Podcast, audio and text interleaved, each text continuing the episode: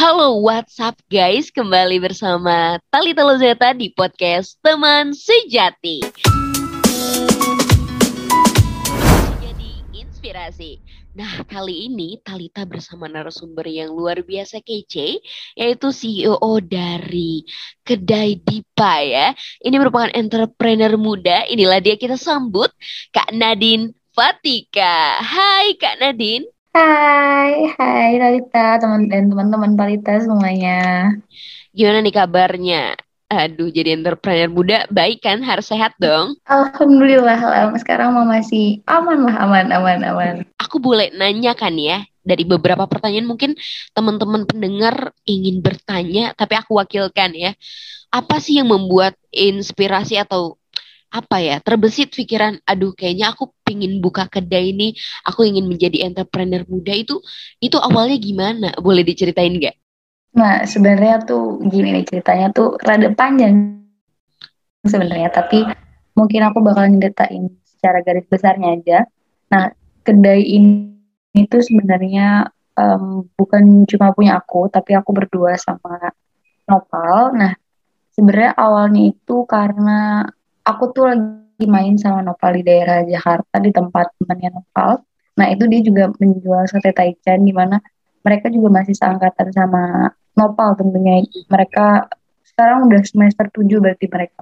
Nah dia itu berdiri sendiri membangun taichan buat sambil kuliah. Nah itu tuh jadi salah satu inspirasi juga nih. Wah dilihat akhirnya pas kita pulang ngobrol kayaknya di daerah UIN tuh belum ada nih. Di sekitar, di sekitar UIN belum ada yang namanya sate taichan. Tentunya jauh nih kalau mau makan sate taichan tuh harus ke kota dulu. Nah itu salah satu yang menjadi inspirasi buat kita ngebangun sate taichan ini bareng-bareng. Lah keren banget sih menginspirasi banget sih menurut aku ya. Terutama kayak wah maksudnya uh, bisnis dengan pasangan ya. Tentunya bukan suatu hal yang mudah ya Nadine maksudnya. Nah aku mau nanya nih apa keyakinan Nadine gitu. Maksudnya selain memang yang tadi dibilang ya mulai aja dulu gitu. Uh, apa ya keyakinan Nadine untuk buka usaha ini dan bersama pasangan ya uh, Akang Noval ya bukan Akang Gendang itu kayak gimana sih? Yakinnya tuh gimana kayak oh atau gimana tuh? Gue yakinnya tuh karena gini. Um, yang pertama sebelum aku mutusin buat fix banget ngelanjutin uh, usaha ini tuh adalah tanya orang tua dulu. Nah, orang tua udah ngedukung segala macam, apalagi kita ngeliat kan orang tua udah semakin tua segala macam dan kita nggak ada yang tahu. Ya, mm. bukan mm. berpikir secara negatif, tapi Betul. Realit, realistis aja gitu.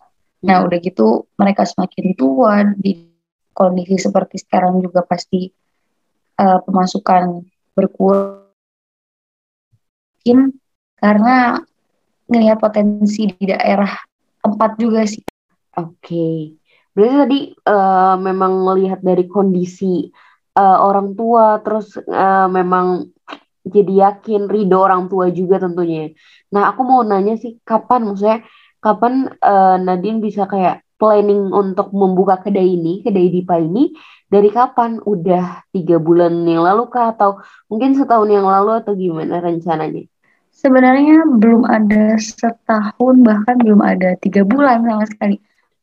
Wow. Baru sebulan yang lalu. Jadi emang emang singkat banget ceritanya Nopal lagi main ke Bekasi itu diajak main ke tempat teman SMA-nya dulu terus ya udah berjalan waktu akhirnya aku pergi ke Bandung dua minggu lalu terus seminggu lalu kita nge-DP nyari tempat terus nge-DP tempat kita nyiapin tempat makeover tempat segala macam ngerapi-ngerapin tempat seminggu lah ada waktunya. Akhirnya kemarin bisa soft opening gitu. Jadi emang bener-bener singkat banget waktunya nggak nggak nyampe beberapa lama gitu loh.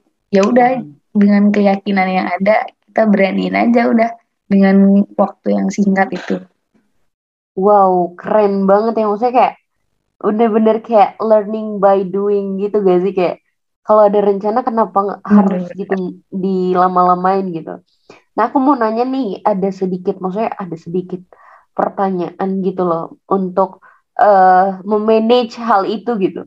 Karena aku tahu gitu loh di semester lima kalian nih Nadine dan Novel tentunya nggak gampang untuk bisa manage apalagi lagi UTS ya tentunya soft soft openingnya itu gimana tuh? Sebenernya hmm, manage-nya ya emang harus pinter-pinter ngelipin aja gitu. Jadi misalnya aku berangkatnya rada siang untuk mempersiapkan kedai, nah paginya aku kuliah dulu karena emang jadwal kuliahku tuh rata-rata pagi sampai siang. Nah, nah jadi siang aku nyari tempat segala macam, aku nyiapin semuanya. Nah pagi aku kuliah, kalau misalnya ada tugas aku ngerjain pagi atau kalau misalnya nggak sempat pagi aku kerjain, setelah aku menyiapkan kedai, malamnya pas pulang baru aku kerjain kayak gitu. Nah sekarang udah kedai yang sudah berjalan, sedang UTS juga.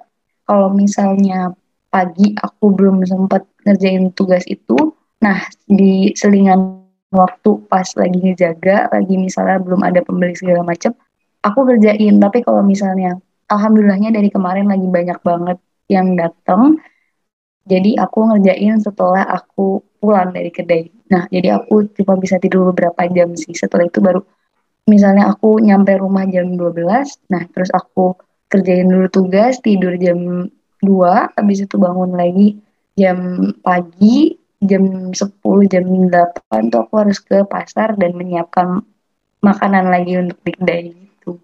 Wow. Wow, keren banget sih. Ini menarik banget dan wah gila keren banget ya.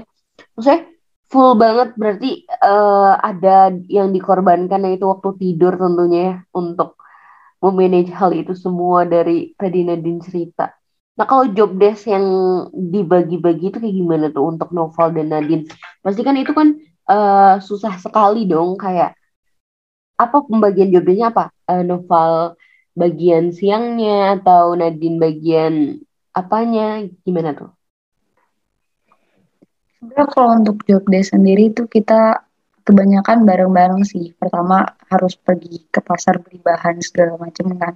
Nah itu ke pasar kita berdua, terus nanti pas nyampe kedai Nopal mempersiapkan air kukusan untuk dimsum. Nah aku mempersiapkan memarinasi ayam dan moto-moto ayamnya buat jadi sate taichan setelah itu setelah udah dimarinasi segala macem sama aku nanti um, pas lagi mau nusukin daging ke sate ke tusukan satenya itu nanti sama novel. Nah abis itu aku bisa mempersiapkan yang lain. Dan ketika ada yang beli aku menjadi kasir untuk mengatur keuangan segala macam menerima uang yang masuk. Nah nanti novel yang mempersiapkan makanannya gitu. Nanti kalau misalnya ada yang dine in, aku yang mempersiapkan tempatnya, Novel yang mempersiapkan makanannya. Jadi sama-sama kerja sama sih di situ. Wah, ternyata keren banget sih ini bukan hanya pasangan yang uh, ciamik abis, langgang abis, tapi inspirasi buat yang lain ini real of couple goals menurut aku yang emang punya tujuan dan visi misi jelas untuk ke depannya seperti apa. Terus aku mau nanya sih sebenarnya ada gak sih selama uh, berjalannya sekitar dari sofa opening tuh sekitar dua hari ya berarti? Ya gak Ini sih? berarti udah masuk hmm, empat sih sebenarnya dari hari ya? Minggu soalnya kan. Oh, iya.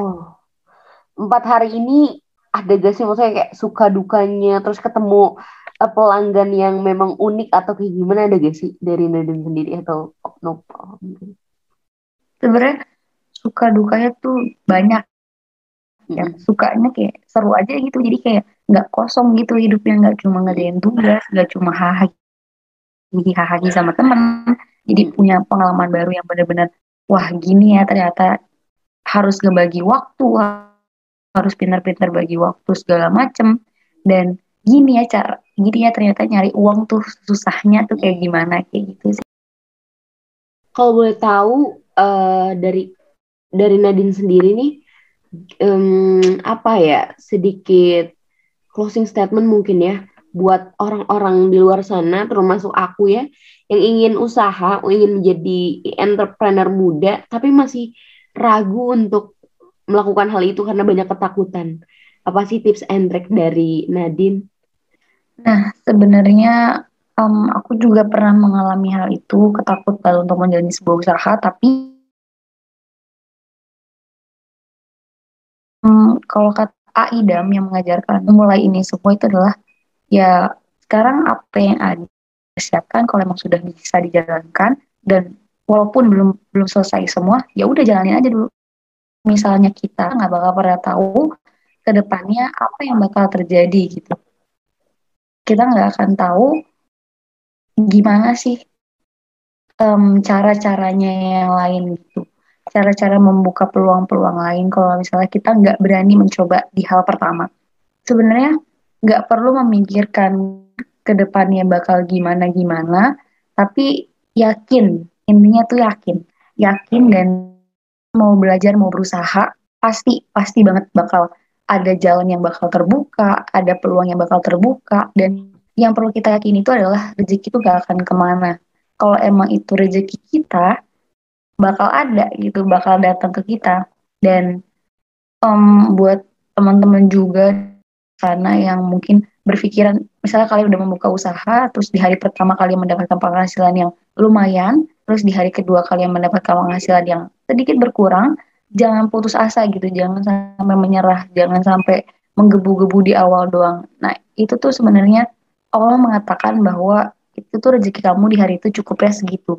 Jangan meminta lebih tapi bagaimana memikirkan caranya untuk mendapat lebih di esok hari gitu sih dan kalau misalnya dalam usaha juga sebagai um, usaha pemula kita tuh harus memikirkan salah satu teman untuk menjadikan dijadikan musuh gitu di dalam usaha yang sama ya tentunya. Kenapa bisa aku bilang kayak gitu? Karena dengan begitu kita bisa melihat teman yang kita jadikan musuh itu sebagai acuan buat kita, acuan buat ke depannya, gimana uh, kita bisa menjadi seperti menjadi lebih seperti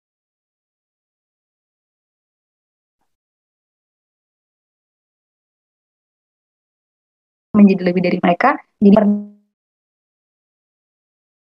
benar-benar punya target ke depannya, berapa yang inginkan, berapa pelanggan yang kita inginkan, berapa porsi yang perharinya uh, harus kita ju jual.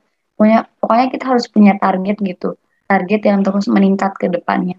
Dan tentunya kalau misalnya dalam berusaha itu, jangan lupa untuk melakukan pembuku pembukuan, karena pembukuan itu sangat penting. Dengan adanya pembukuan itu, kita tahu gitu uangnya masuk ke kita berapa, uang yang keluar ke kita berapa, HPP kita berapa, terutama dalam uh, bisnis food and beverage ini kita tuh harus benar-benar rapi gitu ngejalanin pembukuan ini karena dengan begitu kita tahu nih ke dalam satu bulan itu kita mendapatkan uang save berapa, uang belanja per hari kita berapa, dan um, misalnya kita nanti insya Allah menggunakan pegawai, kita tuh tahu dari mana uang-uang pegawai itu. Apalagi sekarang tempat aku usaha itu adalah tempat yang masih aku sewa, bukan punya aku sendiri. Mm -hmm. Jadi kita harus mengatur uang yang masuk ini sebagai uang yang istilahnya uang save-nya kitanya kita atau uang keuntungan kita harus kita bisa bagi-bagi secara merata gitu. Jadi kita tetap bisa membayar uang sewa, kita tetap bisa membayar uang pegawai, bahkan kita juga bisa mendapatkan keuntungan yang lebih nanti. Jadi semua tertata jelas, semua terlihat jelas, gak bukan yang cuma menjalani usaha tapi kita nggak tahu nanti keuntungannya itu berapa keuntungannya dipakai buat apa dan bagaimana cara membayar um, kebutuhan-kebutuhan lain seperti membayar uang sewa atau membayar uang listrik. Jadi semuanya jelas gitu tertata, tertata di pembukuan itu. Hmm. wow mantap sekali mungkin ya. gitu sih.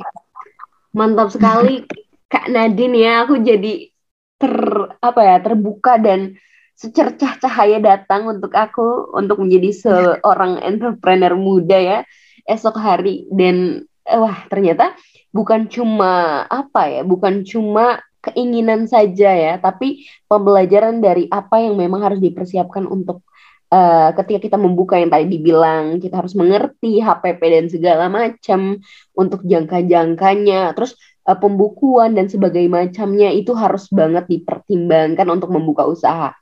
Aku ngambil satu kesimpulan sih kan Adin bahwasanya penyesalan uh, penyesalan yang paling pedih bukan tentang kegagalan namun penyesalan paling pedih adalah ketika kita punya peluang kita punya punya kesempatan namun tidak dapat memulai. Baik, terima kasih Kak Nadine atas uh, segala informasinya. Sehat selalu ya Kak Nadine di sana dan uh, aku harap uh, Kak Nadine bahagia dan sehat selalu, sukses selalu ya. Meskipun pastinya uh, berat ya untuk tidur hanya beberapa jam, tetap sehat selalu ya Kak Nadine ya. Harus. Amin amin. Terima kasih Talita juga ya. Semoga sehat selalu dan sukses terus terus di jalan Talita sendiri tentunya. Amin amin amin ya robbal alamin. Ya para pendengar mungkin cukup sekian ya informasi-informasi yang memang sudah diberikan tentang mengenai dunia perbisnisan. Mungkin teman-teman kalau misalnya uh, ingin mencari tahu lebih bisa follow Instagramnya Nadine di at berapa? At berapa? At Nadine FAA. Iya atau mungkin langsung DM ke Instagram aku di Talita underscore Laudza. Nanti kita akan ngobrol lagi. Dan terima kasih buat para pendengar yang masih setia untuk ngedengerin sampai akhir. Uh, see you di podcast selanjutnya. Sampai jumpa dan selamat pagi. Bye-bye. Nah, bye-bye.